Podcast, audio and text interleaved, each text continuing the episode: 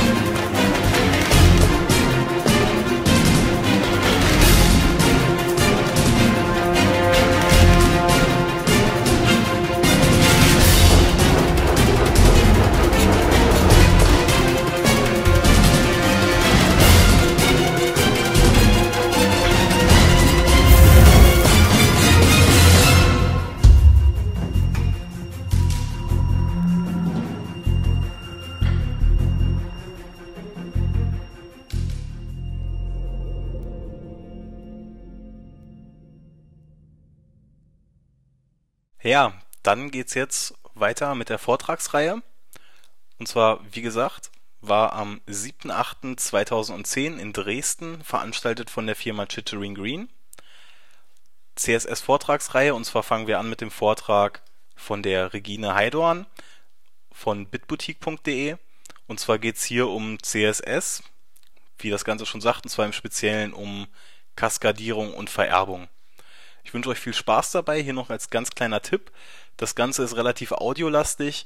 Das heißt, wenn ihr euch das Ganze vielleicht auf einem iPod unterwegs anhören wollt, dann könnt ihr da über die Podcast-Funktion euch das Ganze auch ohne Video angucken und nebenbei einfach mal mit dazuhören. Und ich wünsche euch viel Spaß. Eigene Arbeit mit den Dingern, genau. Ich wollte nämlich erstmal fragen, wer von euch arbeitet jetzt richtig mit CSS? Zum kurzen. Okay, also Hälfte ungefähr, genau. Und genau, das wäre nämlich die nächste Frage. Arbeitet mit CSS selbst erstellen? Das ist die eine Geschichte. Also richtig selbst bauen, selbst praktisch damit arbeiten? Okay. Und als Agentur, also zugeliefert sozusagen, muss dann später mit den CSS umgehen, die andere erstellen? Ach, weniger. Okay, alles klar. Genau.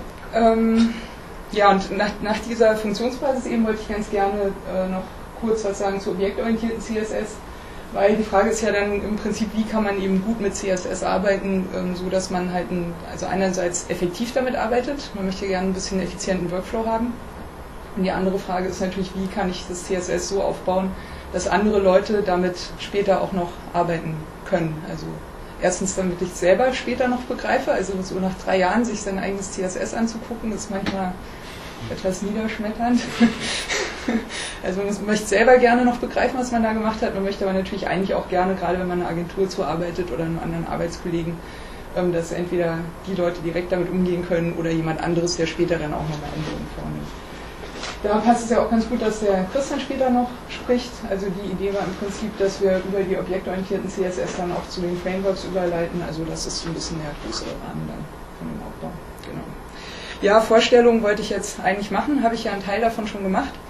Ich kann es euch leider nicht ersparen, so eine kleine Anekdote aus meiner Ausbildung zum Besten zu geben. Und zwar habe ich in der SAE Berlin mit dem Multimedia Creative Diploma abgeschlossen. Das ist eine Vorstufe zum Bachelor, also jetzt nichts Tolles, aber es ist halt ein Abschluss.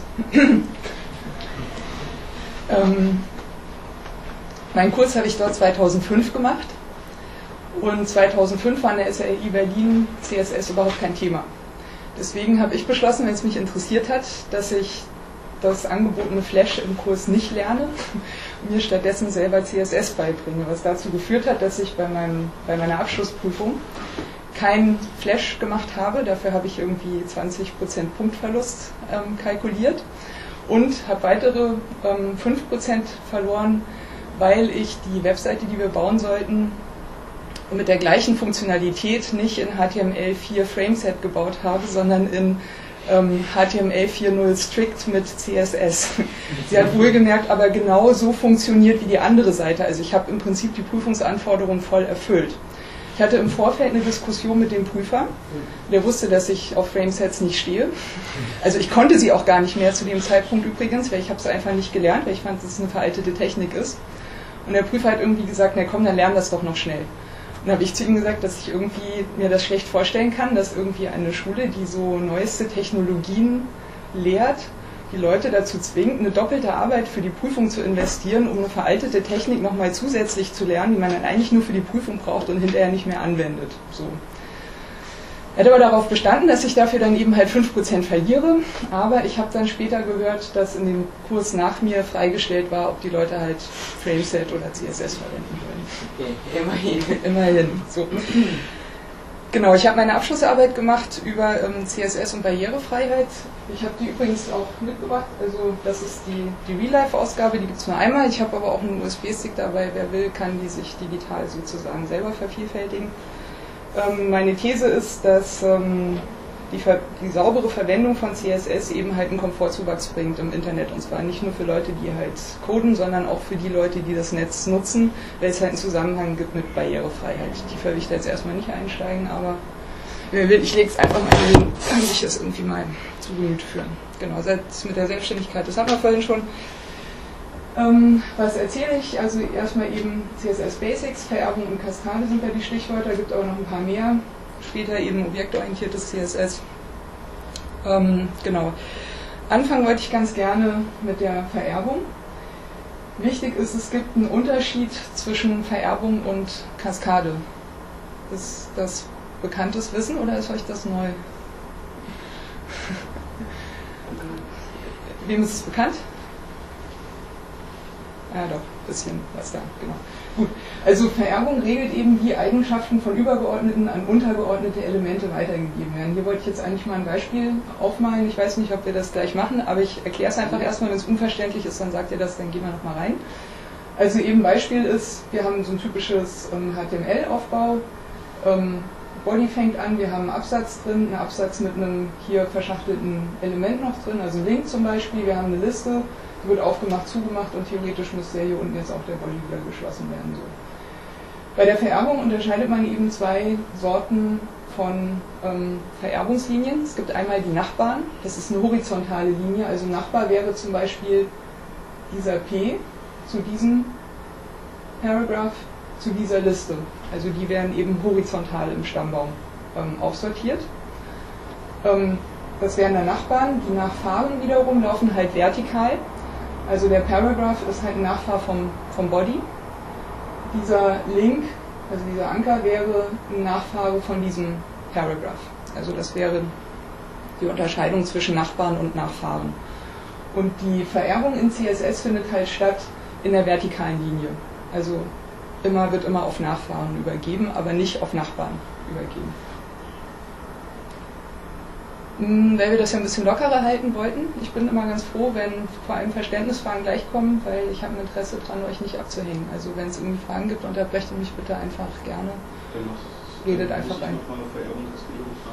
Ja, Kaskadierung kommt jetzt, im Unterschied dazu. Also weil du sagtest, dass es ein Unterschied wäre. Also ich kenne ihn nicht. Genau, also das ist jetzt erstmal die Vererbung und die Kaskadierung kommt nämlich jetzt. Genau. Die Kaskade tritt nämlich in Kraft, wenn ein Element von mehreren Zuweisungen angesprochen wird. Und das kann ja zum Beispiel der Fall sein, nehmen wir an, wir haben jemanden, der schreibt ein einzelnes CSS-Style-Sheet, bindet das oben im Head ein, dann schreibt da oben im Head nochmal ein paar CSS-Anweisungen rein und dann macht er möglicherweise auch noch einen kleinen Inline-Style irgendwo rein und schwupp haben wir irgendwie mehrere Sachen, die eben ein Element betreffen können und die sich dann gegenseitig überschreiben. Und jetzt ist natürlich in der Software immer die Frage, wenn man so einen Fall hat, dass mehrere Anweisungen eben auf ein Element zutreffen, wie geht man halt damit um? Also, und in der Regel, macht man ja auch in den Programmiersprachen so, gibt es dann halt einfach eine Priorisierung in der Abarbeitung, wie die behandelt werden. Oder wenn wir es halt mit Rechtemanagement zu tun haben, sagt man halt eben zum Beispiel sowas wie, die Rechte, die halt umfassender sind, haben dann die Priorität gegenüber den spezielleren Rechten. So. Die Kaskade gliedert sich eben in diese 4 Prioritäten. Das ist einmal die Wichtigkeit, die Spezifität, die Herkunft und zum Schluss die Abarbeitungsreihenfolge des Browsers. Und genau in dieser Prioritätenreihenfolge arbeitet dann eben auch die Kaskade. Also die guckt zuerst, wie wichtig ist eine CSS-Zuweisung, was für eine Wichtung hat sie in ihrer Spezifität. Also es gibt einen Unterschied zwischen Wichtigkeit und Wichtung. Erkläre ich jetzt gleich nochmal die einzelnen Bereiche. Dann, wo kommt das CSS her? Kommt es aus dem Browser? Kommt es vom Nutzer? Kommt es vom Gestalter? Also es ist sozusagen das eingebundene Style-Sheet. Und zum Schluss guckt es eben nach der Abarbeitungsreihenfolge des Browsers. Und das ist was, was ihr wahrscheinlich alle kennt, was die Anweisung, die zum Schluss steht, gewinnt, sozusagen. Also alles, was vorher steht, wird dann automatisch überschrieben. Dann gehen wir rein in die Kaskade. Die Wichtigkeit. Also die Wichtigkeit ist eigentlich nur eben dieses Ausrufezeichen important, dass man eben als Wertzuweisung in einem Element reinschreibt. Und das macht eben, dass das Arbeiten mit CSS sehr praktisch ist. Wenn einem irgendwas total stinkt oder man denkt, nee, das soll jetzt unbedingt genau so aussehen, naja, dann schreibe ich halt einfach dieses Ausrufezeichen important dahinter und dann wird es schon funktionieren. Also das ist so ein bisschen so ein kleiner Dirty Trick, den man so aus der Arbeit ja irgendwie kennt. Entweder vom Code, den man manchmal vielleicht selber produziert, weil es effektiv ist, oder den man halt zugearbeitet bekommt. Kannst du immer zu den einzelnen Themen, also das erklären und kurz noch sagen, wie du empfiehlst, wie man es macht? Also setze ich Important ein, oder nein? Ja, es hat, also so ein bisschen habt ihr es ja schon raus. Ja, also so ein bisschen habt ihr jetzt ja schon rausgehört. Ich finde, es gibt kein No-Go. So. Also es gibt schlimmen Code, so, aber ich finde, es gibt kein No-Go, weil es kommt halt in der Arbeitsweise für mich zumindest immer darauf an, womit ich es zu tun habe. Wenn ein Kunde kommt und sagt, du, hier ist irgendwas nicht in Ordnung, es ist vielleicht ein riesiges Portal und der Code ist einfach nur fürchterlich, so. Er sagt aber, ja, wir müssen jetzt nur das hier mal eben schnell so ein bisschen ändern, so, ne? Und wir können dafür irgendwie nicht jetzt, weiß ich nicht, 500 € locker machen oder weiß ich wie viele Tagessätze, damit du uns den Code hier irgendwie ordentlich refakturierst, sondern änder das einfach, so. Dann ist der Code sowieso verdorben. Und dann finde ich es auch völlig legitim, einfach zu sagen, okay, wenn es funktioniert, dann nehme ich halt das, weil es funktioniert halt auch. So. Also ich darf es nur in verdorbenen Umgebungen einsetzen. Naja, also zum Beispiel. Also was ist deine Position? Also, also ich würde es nicht benutzen, das ist aber was, wo ich auch generell nochmal drauf komme, wenn es um die Spezifität zum Beispiel geht, weil ich habe, was die Kaskadenmechanismen betrifft, so eine eigene These, die kann ich euch aber erst unterbreiten, wenn ich die Kaskade eben erklärt habe und daraus ergibt sich dann auch meine Position. Also es gibt so ein paar Sachen, wo dieses Important tatsächlich wichtig ist, zum Beispiel irgendwelche Overflow-Geschichten im Internet Explorer 6, die da wirklich ausgestellt wird, man im Wort dahinter schreibt, also viel anders Dirty, wie man denkt. Ich glaube, es hat auch den Grund, das war immer IE6 nie ganz so wirkt. Ja, ich meine, IE und einer durch, das ist noch etwas. Ich sag doch, ich muss hier nur. Ich habe gestern gelesen, dass die britische Regierung gesagt hat, das ist nicht gut für die nächsten Jahre. Das heißt, die setzen eine eigene Abteilung auf für den Support der Okay, bei dieser Wichtigkeit ist es eben so, dass diese, also wo eben diese Important-Anweisung steht, gliedert sich in CSS2 eben auch wieder nach der Herkunft, oder gliedert sich immer auch wieder nach der Herkunft, und zwar in CSS2 eben zuerst das Important, das von den Nutzern kommt, also wie es im Browser eingestellt ist. Als zweite Priorität eben, wie es von den Gestaltern kommt, also von den Webentwicklern, und als dritte Priorität eben, wie es aus dem Browser geliefert wird. Also auch diese importante Anweisung wird eben priorisiert abgearbeitet. Das war in CSS1 noch andersrum. waren das zuerst die Gestalter und dann die Nutzer. Also das hat sich schon mal geändert und da gab es halt generell auch in CSS2 halt einen Paradigmenwechsel, dass man gesagt hat, die Priorisierung liegt, also in der Abarbeitung oder in der Kaskade liegt immer so, dass der Nutzer das letzte Wort hat. Also so ist ja auch eben, hat sich mehr verbreitet, dass man im Browser auch mehr persönliche Einstellungen machen kann. So in den letzten 5 Jahren ist es ja auch ziemlich gekommen, dass man auch ein bisschen mehr sagt, so wie Leute halt im Browser konfigurieren, darauf wollen wir auch aufsetzen im Frontend, so dass das irgendwie gut ineinander arbeiten kann. Und da haben wir hier mit der Einführung von CSS2 im Prinzip schon diese Ideenübernahme auch gehabt. So, das wäre also als ersten Teil von der Kaskade die Wichtigkeit. Zweiter Teil von der Kaskade die Spezifität. Jeder CSS-Selektor hat eine spezifische Wichtung. Die kann man ausrechnen mit dieser Formel, die hier steht. Damit wir die begreifen können, habe ich gleich mal ein paar Beispiele aufgelistet. Ich erkläre die aber trotzdem erstmal vorher. Also es ist im Prinzip die Idee, dass wenn man einen Inline-Style baut, hat der eine Wichtung von 1000, also 1000 mal den Inline-Style. Eine ID hat eine Wichtung von 100. Eine Klasse oder eine Pseudoklasse hat eine Wichtung von 10. Und das eigentliche Element hat eine Wichtung von 1. So, wenn man das jetzt mal überträgt, dann könnte man also folgende Beispiele aufmachen. Ich habe einen Selektor im CSS, zum Beispiel eben EM für Emphasized. Der hat keinen Style, keine ID, keine Klasse, ist aber ein Element und hat folglich einen Wichtungsgrad von 1. So. Wenn ich im CSS schreibe PM, also ein Emphasize, das in Paragraph eingeschachtelt ist, dann hat das auch keinen Style, keine ID, keine Klasse, hat aber 2 Elemente, hat also einen Wichtungsgrad von 2. Wenn ich eine Klasse einbaue, zum Beispiel Klasse Test, hat die keinen Style, keine ID, hat aber eine Klasse, also 10, und das Element steht ja nicht dran, folglich hat den Wichtungsgrad von 10. Beim Link eben genau das gleiche wie beim M, ist einfach nur ein Element. Interessant wird es jetzt zum Beispiel, wenn wir hier wie beim Hopper eine Pseudo-Klasse einhängen. Weiß jemand, warum der Hopper in CSS funktioniert? Also was macht sozusagen, dass das CSS weiß, wenn ich da mit der Maus drüber fahre, dann soll ich was anderes darstellen. Also in solche Farbe wechseln halt zum Beispiel, ne? Oder soll es fettgedruckt machen. Genau. Das hängt nämlich mit der Wichtung zusammen. Im Hopper wird eine Pseudo-Klasse hinzugefügt und wir sehen halt, das A hat einen Wichtungsgrad 1, im Hover kommt eine Pseudoklasse dazu, das heißt, es hat einen Wichtungsgrad 11, der ist höher als 1 und deswegen findet die Umstellung in der Darstellung statt. Super elegant. Also das ist, als ich das mal herausgefunden habe, dass das das Prinzip ist, war ich echt völlig erstaunt, weil das ist ja eigentlich vom Verhalten her eine Anmutung, die kennt man von Flash, also on-mouse-over, JavaScript, so, ne? Dann denkt man ja so automatisch, aha, da ist halt ein on-mouse-over, und dann funktioniert das irgendwie schon, so. Und was ich daran immer verwirrend fand, bevor ich das wusste, war, dass ich dachte, das sind ja aber eigentlich Verhalten von Programmiersprachen. Und CSS ist ja keine Programmiersprache. Ich kann in CSS keine if-Bedingungen bauen, zum Beispiel. Das würde ich zwar manchmal sehr gerne, aber das gibt es ja eben nicht her. Es formatiert einfach nur. Aber es funktioniert eben mit diesen Wichtungsregeln und dadurch kann man eben mit einer Pseudoklasse dieses Verhalten steuern. So. Pseudoklassen gibt es ja auch noch mehr als Hover. Es gibt ja auch eben noch die Pseudo-Elemente, die man leider nicht so benutzen kann, wie man vorbildlicherweise für guten Code gerne möchte, weil eben es da so verschiedene Browser gibt, die, naja, anderes Thema. Okay, also ich gehe mal die Beispiele noch kurz durch. Zum Beispiel bei einem, wenn ich sage, hier im Div ist ein Paragraph Klasse Test, habe ich eben auch keinen Style, keine ID. Für die Klasse 10, 2 Elemente macht 12. Wenn ich ein ID einfach nur schreibe, habe ich eben keinen Style, die ID zählt mit 100, keine Klasse, kein Element, Wichtungsgrad 100.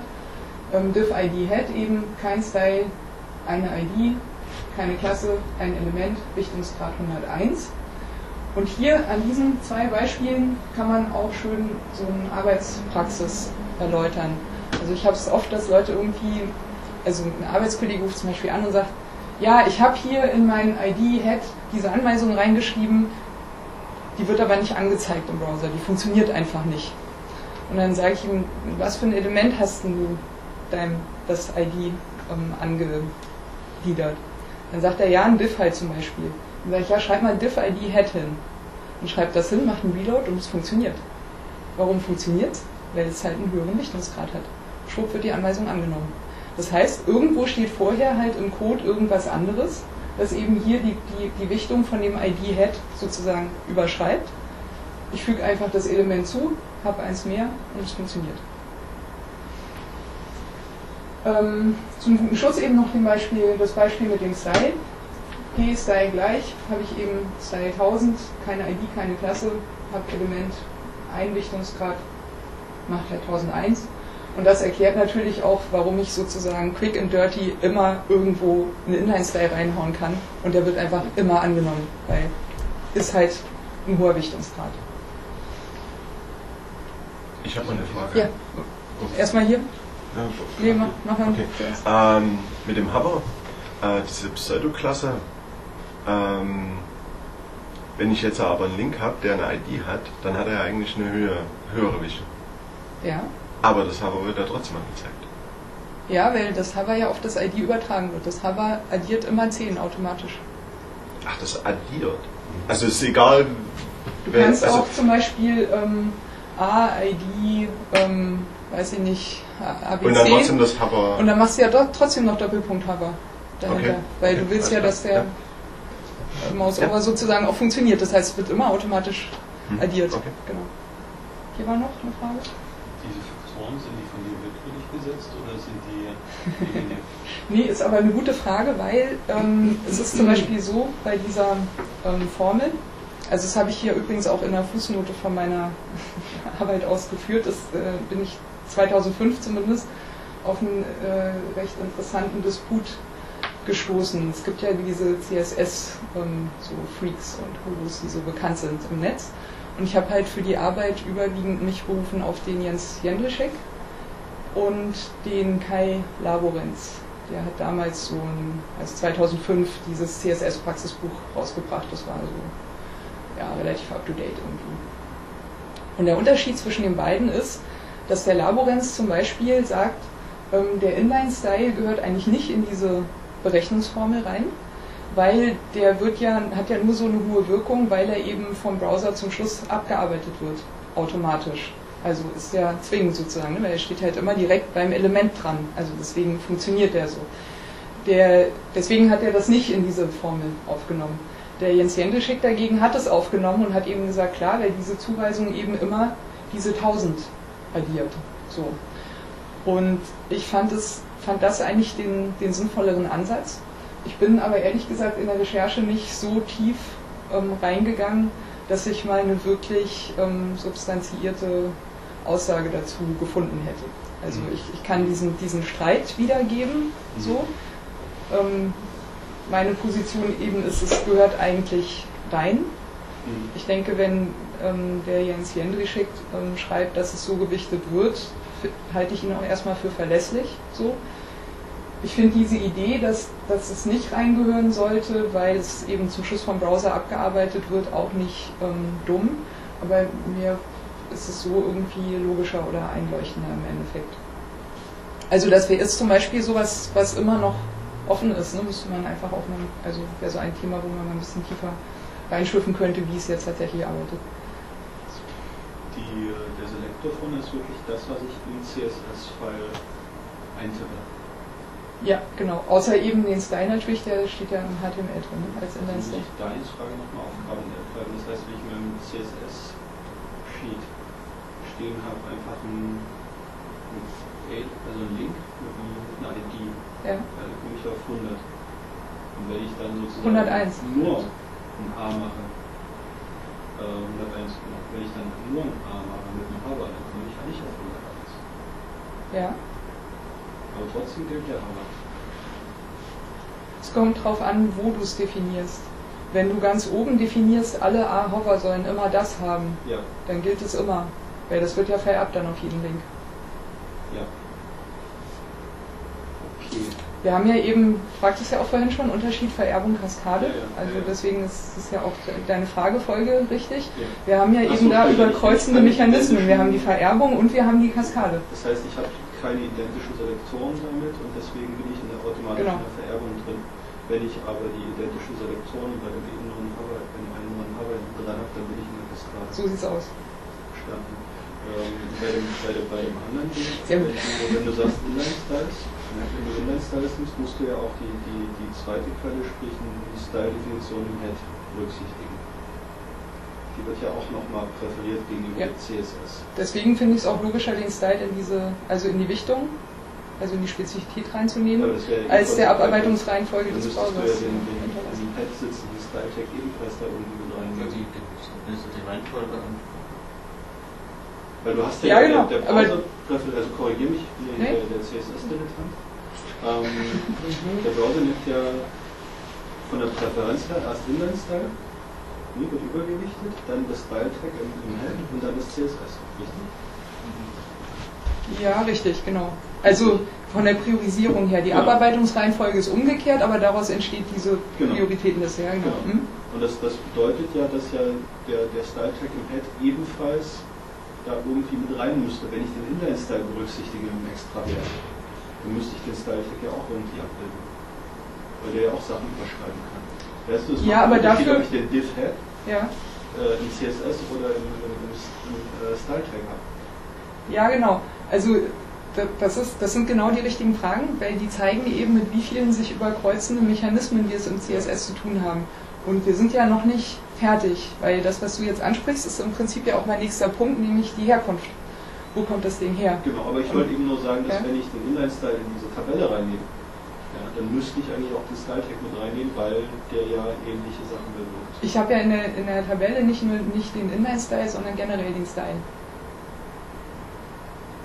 Wo der sitzt, ist egal, ob der jetzt inline bei HTML, also es steht ja auch nur p-Style gleich, oder ob der oben steht, Style gleich, das ist eigentlich... Ich hatte das jetzt so verstanden, dass der letzte Eintrag explizit der Inline-Style ist. Nee, nicht explizit, nur Style, okay, ja. Ja, so richtige Benennung ist das schon ein Thema für sich, ne? Genau, also als dritten Wirkmechanismus in der Kaskade haben wir eben die Herkunft, das hatte ich ja vorhin auch schon kurz angesprochen, gilt halt eben nicht nur für, wo kommt die Wichtigkeitsanweisung her, also die Importantanweisung, sondern gilt eben auch für, wo kommt das ganze CSS her. Höchste Priorität hat immer das CSS vom Nutzer, zweite Priorität eben vom geladenen Dokument, also sprich von den Webentwicklern und drittens eben vom Browser. Und das ist halt auch eine Regelung, die im Prinzip eigentlich gescheit ist, weil wenn halt niemand irgendwelche Anweisungen eingibt, hat der Browser eben immer als Fallback sein eigenes Browser-Sheet. Das ist so diese Darstellung, die man eben immer hat, wenn man eben die CSS ausklingt und nur das reine HTML ansieht. Und dieses reine HTML, das ist ja nicht das reine HTML, sondern es ist ja schon gesetzt, ne? Eben zum Beispiel, dass der Link blauen unterstrichen ist. Und da steckt halt eben das Browser-Style-Sheet dahinter. Genau. Daraus resultiert auch was, womit man es in der praktischen Arbeit oft zu tun hat. Das heißt nämlich, wenn ich in meinem CSS, das ich schreibe, eine Anweisung nicht schreibe, also wenn ich für einen Link keine Anweisung gebe, wird automatisch die vom Browser übernommen. Wenn ich bei einem, weiß ich nicht, Div zum Beispiel kein Margin oder Padding setze, dann wird automatisch die Setzung aus dem Browser übernommen. Und da wir ja alle wissen, dass Browser irgendwie sehr eigenwillige, individuelle Wesen sind, die man irgendwie sehr wohlwollend so behandeln muss, damit man sie auch verstehen kann und auch wirklich mit ihnen kooperieren kann. Du fängst das CSS-File mit lieber Browser an. Lieber Browser, genau. Und das lieber Browser heißt bei mir erstmal Reset. Genau. Das heißt, um eben sicher zu gehen, dass mir in mein CSS keine Anweisungen vom Browser reinpfuschen, wenn ich irgendwas eben bewusst nicht setzen will, mache ich oben erstmal ein Reset hin. Bei HTML5 fallen ja für Div und Span zum Beispiel die Inline- oder Block-Anweisungen weg, also sie sind nicht mehr automatisch Inline- oder Block-Elemente. Da ich aber diese Unterscheidung gut finde, also Div ist eben für Block, Span ist für Inline, schreibe ich halt für HTML5 in mein Reset-Browser-Sheet zum Beispiel rein, erstmal oben eine ganze Latte, welche Elemente sollen alle Block-Elemente sein. Weil ich das nicht blöd finde. Und weil ich nicht will, dass der Browser mir da irgendwie dazwischen pusht.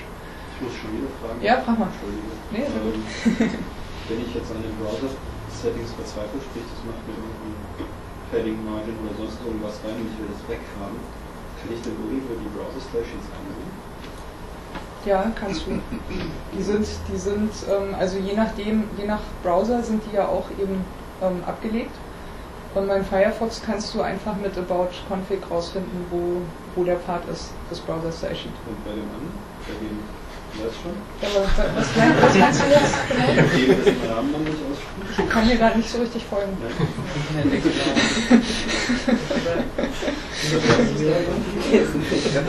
Nee, ich weiß es nicht. Aber es ist im Prinzip, also wenn du... Also es ist im Prinzip also diese Frage zum Beispiel ist eigentlich überflüssig, weil wenn du halt für einen Kunden entwickelst, dann musst du das Browser-Style-Sheet so oder so über ein Reset außer Kraft setzen, weil du ja nicht weißt, was der da eingestellt hat. Ja. Und wenn du es nur zu deinem eigenen Vergnügen machst, dann kannst du fast bei jedem Browser irgendwo halt einen Pfad eingeben für dein eigenes Style-Sheet. Und du musst also nicht an das Browser-Style-Sheet ran, sondern du sagst ihm einfach, hier ist mein eigenes, nimm das. So. Also... Du musst dich eigentlich nicht drum kümmern, wo der Browser das ablegt. Genau, also dritter Punkt, Herkunft in der Kaskade. Dann haben wir noch den letzten Punkt von der Kaskade, eben die Browser-Reihenfolge, die zuletzt definierte Regel gewinnt. So. Das war jetzt so der erste Teil von meinem Input, Funktionsbasis von CSS. Wir haben eben diese zwei Mechanismen, Vererbung, Kaskade, die wir dank der intelligenten Fragen ja auch schon relativ gut, denke ich, auseinanderhalten konnten. Dann komme ich zum objektorientierten CSS. Da muss ich gleich vorweg schicken, ich kenne mich damit eigentlich fast gar nicht aus. Also nicht so gut wie mit dem, was ich jetzt bisher erzählt habe.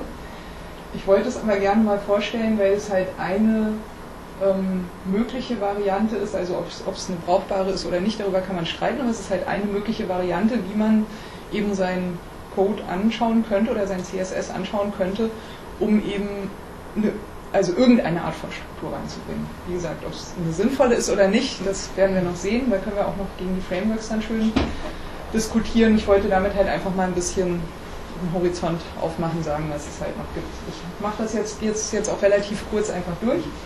Objektorientierte CSS sind ein Projekt von Nicole Sullivan, die einfach die Paradigmen von der objektorientierten Programmierung eben auf CSS übertragen wollte. Ihr erklärtes Ziel ist, also die ist Webentwicklerin, ihr erklärtes Ziel ist eben eine Skalierbarkeit von CSS für Webseiten jeglicher Größe hinzubekommen, also auch für Portale. Sie hat da so ein bisschen diese Idee, dass man sich so eine Library zulegt an HTML-Elementen mit zugehörigen CSS, die man dann so modulhaft miteinander kreuzen und ineinander einklinken kann. Die Objekte sieht sie halt als voneinander unabhängige Seitenelemente und sie nennt das eben Legos, ne? Also so eine Art Lego-Baustein, die man verwenden kann. Wollt sich verabschieden? Arbeitet eigentlich irgendjemand von euch damit? Ja, ne? Objektorientiertes CSS, ja, das können wir gleich noch. Ein Beispiel, wie das aussieht? Ja, kommt noch, genau. Also sie sagt halt, es gibt da eben zwei Prinzipien, also man trennt Struktur und Design und man trennt halt Behälter und Inhalt. So. Und das ist so, war für mich so der erste Punkt, wo ich ein bisschen ins Stolpern gekommen bin, weil ich dachte irgendwie, ja, Trennung von Struktur und Design macht man noch mit CSS sowieso schon. Also wir haben ja schon HTML und CSS getrennt. Finde ich irgendwie ein bisschen unprickelnd. Also mir ist an dem Punkt schon zum Beispiel nicht klar, wo sie damit hin will. Ja, vielleicht meint sie zuerst die Definition Farben und Schriftgröße und alles ist für sie Design und Struktur ist mehr an Floats und Positionierung absolut relativ. Vielleicht so der Aufbau des CSS-Dokuments. Ja, ich habe es, wie gesagt, ich bin da auch selber ein bisschen so, ne? Ich habe es noch nicht ganz genau verstanden, aber vielleicht habt ihr ja auch noch so ein bisschen Ideen dazu, wie das gemeint sein könnte. Das zweite eben Trennung von Behälter und Inhalt. Da sagt sie halt zum Beispiel, ja, wenn man so ein Seitenmodul hat, als zum Beispiel einen größeren Kasten auf einer Seite, der halt mehrere andere Kästen enthält, wovon halt zum Beispiel zwei wieder gleich aussehen. Der dritte ist aber gezielt eine Werbung und hat halt einen anderen Hintergrund dann, zum Beispiel als die anderen Kästen. Dann soll man das eben so trennen. Also dann hast du einerseits deine Behälter sagst halt eben, ich habe meinen großen Kasten, den lege ich mir einmal ab, so als ein Modul. Ich habe die drei kleinen Kästen da drin, die lege ich mir halt ab als ein anderes Modul. Und wenn ich dann eben einen Kasten davon besonders gestalten will, dann mache ich mir dafür halt wieder ein Modul auf, das eben auf diese Regeln von dem vorigen aufsetzt. So. Also im Prinzip keine blöde Idee. Man kann sich halt nur fragen, wo das im Endeffekt hinführt und ob man dafür tatsächlich auch objektorientiertes CSS braucht.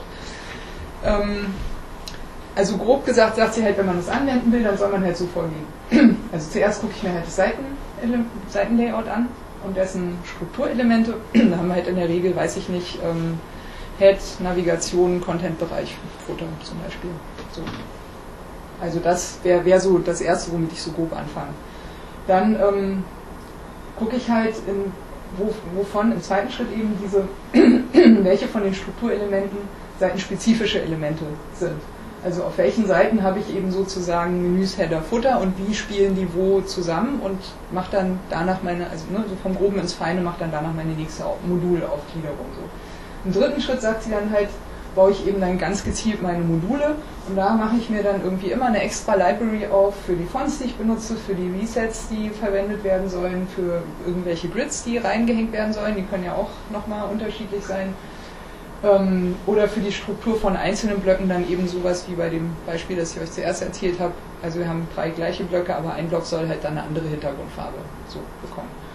Und soweit ich es verstanden habe, meint sie das tatsächlich so, dass man dann für jeden Sonderfall sich sozusagen ein einzelnes Modul anlegt. So. Jetzt kriegt man dann natürlich ein Problem, weil ich muss natürlich in dem Moment auch das HTML mir auch entsprechend vorhalten. Weil ein Modul, das gleich aussieht, kann ja eben manchmal ein Div sein und manchmal eine Liste sein, zum Beispiel, oder ein Paragraph. Das weiß ich ja nicht.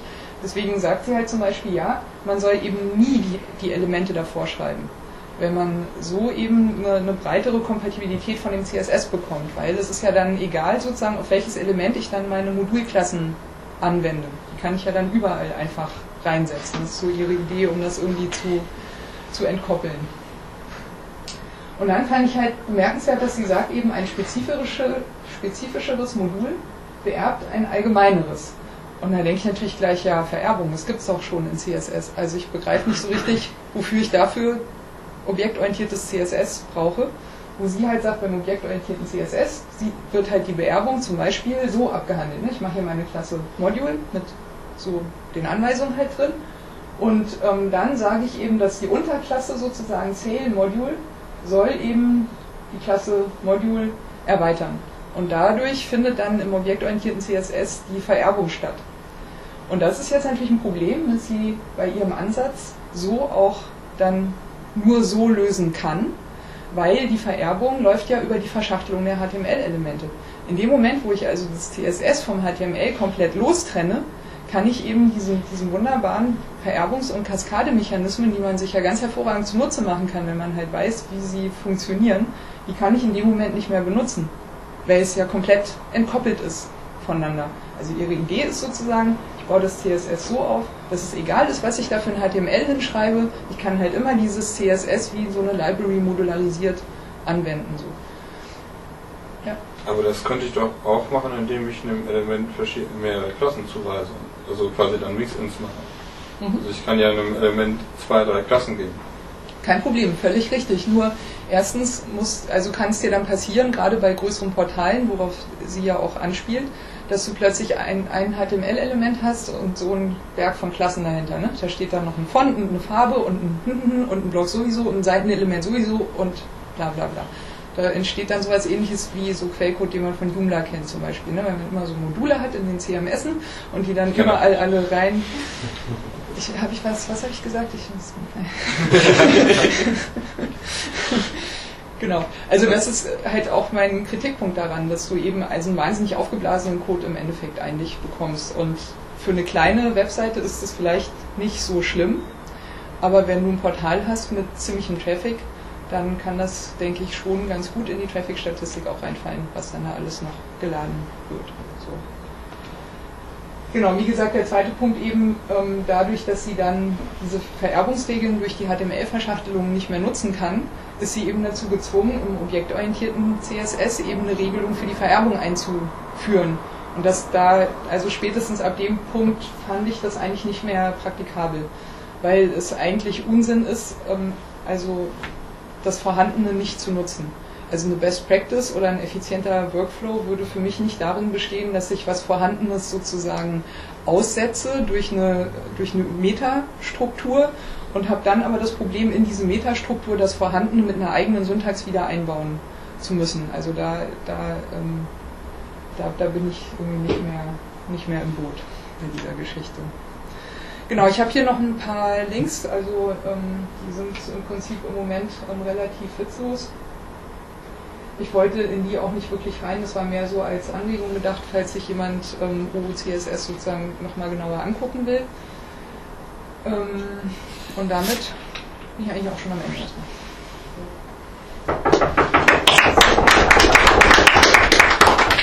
Ansonsten was nicht empfehlen, eher, oder? Also ich verstehe den Sinn davon nicht. Okay. Vielleicht habe ich auch irgendwas übersehen, wenn ich noch nicht damit gearbeitet habe. Ne? Deswegen bin ich ein bisschen vorsichtig. Aber ich verstehe es nicht. Also, das wäre sowas, wie ich sagen würde, warum soll ich es verwenden, wenn ich an diesen Stellen, die ich euch schon gesagt habe, schon aussetze. Das kann ich nicht mehr verstehen, weil ich arbeite mit CSS. Und aber es ist eigentlich was schade, weil es wäre ja cool, wenn es sowas geben würde. Mhm. Also der Ansatz ist auch nicht, ist ja nicht blöd. Also sie klingt verlockend. So. Ich denke, mein Ziel ist die Reduktion der HTML-Elemente. Also man braucht also nicht mehr viel mehr außer Tipps und Listen. Ein bisschen schade, aber ich glaube, das ist das Ziel, dass man einfach viel, viel mehr ins CSS rüberholt und aus dem HTML rausnimmt. Ja. Naja, wie gesagt, du läufst dann eben Gefahr, wenn du zum Beispiel eben das HTML-Element nicht mehr hinschreibst, dann musst du eben auch wissen, dass das eben die Spezifität deines CSS beeinflusst. Und damit funktionieren dann bestimmte Sachen nicht mehr. Also sie kann ja zum Beispiel bei der Pseudoklasse Hover, kann sie das A nicht rausnehmen, weil sie ja sonst den Hover-Effekt verliert. Also eben genau dieses... Ja. Also Hover geht ja nur bei den neueren Browsern eigentlich mit allen Elementen. Es geht auch bei den älteren Browsern mit allen Elementen bis auf einen. Ja. Man könnte doch die beiden Konzepte einfach mischen, dass man... Also dieses objektorientierte einfach halt nur nutzt, um jetzt das, was du gemeint hattest, sich zu ersparen, dass man dann irgendwie in einem Element Dutzende von Klassen zuweisen muss, stattdessen, dass man dann irgendwie so einen Container erstellt eben und dann nur noch den Containernamen da irgendwie reinschreibt, also diese Containerklasse nimmt. Korrekt. Also habe ich auch gedacht, dass es so in diese Richtung gehen könnte, dass man sich das auch so als Anregungen raussuchen kann. Das Problem ist halt nur diese Idee, dass man sich dann eben im Laufe seiner Arbeit wie so ein Programmierer so seine Skriptsammlungen hat oder seine Objekte und Klassen, Sachen sich so im Laufe der Zeit aufbaut, das wird dann nicht mehr funktionieren. Weil du musst dann für jedes Webprojekt, das du angehst, wirklich spezifisch arbeiten, weil du eben nicht mehr beliebig die Module dann dazusetzen kannst, sondern du musst wirklich immer wieder ganz genau gucken, was ist hier erforderlich und was ist hier nicht erforderlich, um eben möglichst minimalistisch in deinem Code zu bleiben. Ja, und man müsste dann ja auch, wenn man das nur so machen würde, dann müsste man ja jedem Element irgendwie eine Klasse zuordnen, weil man dann ja nicht mehr irgendwie sagt, so jetzt irgendwie mach alle Links irgendwie rot, oder? Das wäre dann in diesem Objektorientierten dann ja nicht mehr drin. Nein, also für mich ist das in der Arbeit immer eine Frage des Designs. Also wenn ich eine Webseite habe, wo was ich eigentlich auch richtig finde, aus Usability-Gesichtspunkten Links immer gleich sind. Also Links sind einfach immer Links und die sehen auf allen Seiten und Unterseiten immer genau gleich aus. Das heißt, die ändern sich maximal in der Schriftgröße, wenn halt ein Link mal hinter einer Überschrift steckt oder eben im Textkörper steckt oder hinter einem Bild oder so. Dann brauchst du aber auch das objektorientierte CSS nicht mehr, weil dann schreibst du halt einmal oben hin, A sieht so aus, A Active sieht so aus, A Hover sieht so aus und damit ist diese Sache auch gelöst. Also ich wüsste nicht, was mir das objektorientierte CSS da eben zusätzlich bringen könnte, was nicht schon sowieso in Kaskade und Vererbung vorhanden ist, was ich eh schon als Mechanismus nutzen kann, um eben möglichst schlanken Code hinzubringen. Und das bringt mich auch zu dieser These, die ich hier in meiner Arbeit auch vertreten habe, die ich euch noch verkünden wollte. Also meiner Ansicht nach ist es so, dass wenn ich diese Prinzipien Vererbung und Kaskade eben wirklich gewissenhaft beachte und genau schaue, wo im Design habe ich sozusagen welche Blöcke, die ich eben auch wirklich dann abändern muss. Also wo kann ich wirklich von ganz oben generalisiert schon bestimmte Sachen einsetzen, die auf der Seite einfach immer gleich sind und bei einem guten Design ja auch gleiche Elemente sein sollten, damit man sich da drin zurechtfindet. Und ich danach schaue und dann gucke, dass ich mir eben Vererbung und Kaskade geschickt ausnutze, dann bekomme ich eigentlich ein sehr minimales CSS hin. Und das ist schon, also dass es minimal ist, ist gut aus zwei Gesichtspunkten. Erstens, es erzeugt wenig Traffic, weil ich keine unnötigen Anweisungen reinschreiben muss. Zweitens, es ist sehr wartbar, weil da gilt eben das gleiche Usability-Konzept wie überall. Etwas, was ich nicht wirklich brauche, kann ich auch gleich rausschmeißen. Je schlanker das ist, also je übersichtlicher meine Oberfläche ist, je weniger Elemente da drin sind, die mich verwirren, desto leichter kann ich das Ding warten. Und deswegen denke ich, dass man eigentlich auch das objektorientierte CSS zumindest nicht so braucht, wie sie es vorschlägt, weil es halt Dinge aufbläht, die man eigentlich nicht aufblähen muss und damit eben auch wieder so einen minimalistischen Ansatz ziemlich unschön durchkreuzt. Trotzdem braucht man natürlich im CSS irgendeine Struktur, ne? Weil wir müssen es selber begreifen. Wir wollen es vielleicht ja auch dokumentieren, lobenswerterweise.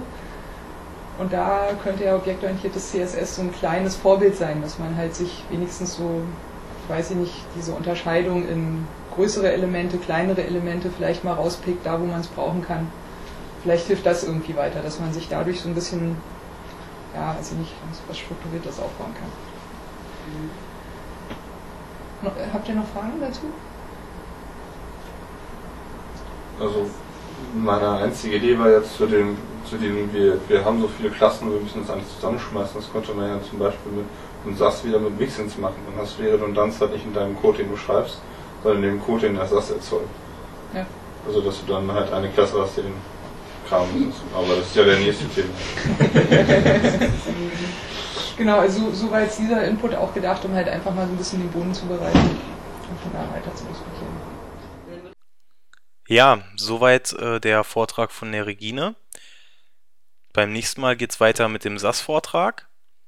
Alle weiteren wichtigen Informationen, Links findet ihr auf unserer Webseite www.webdesign-podcast.de. Ich hoffe, euch hat das Ganze gefallen und wir hören uns dann beim nächsten Mal, wenn es weitergeht mit dem zweiten Teil.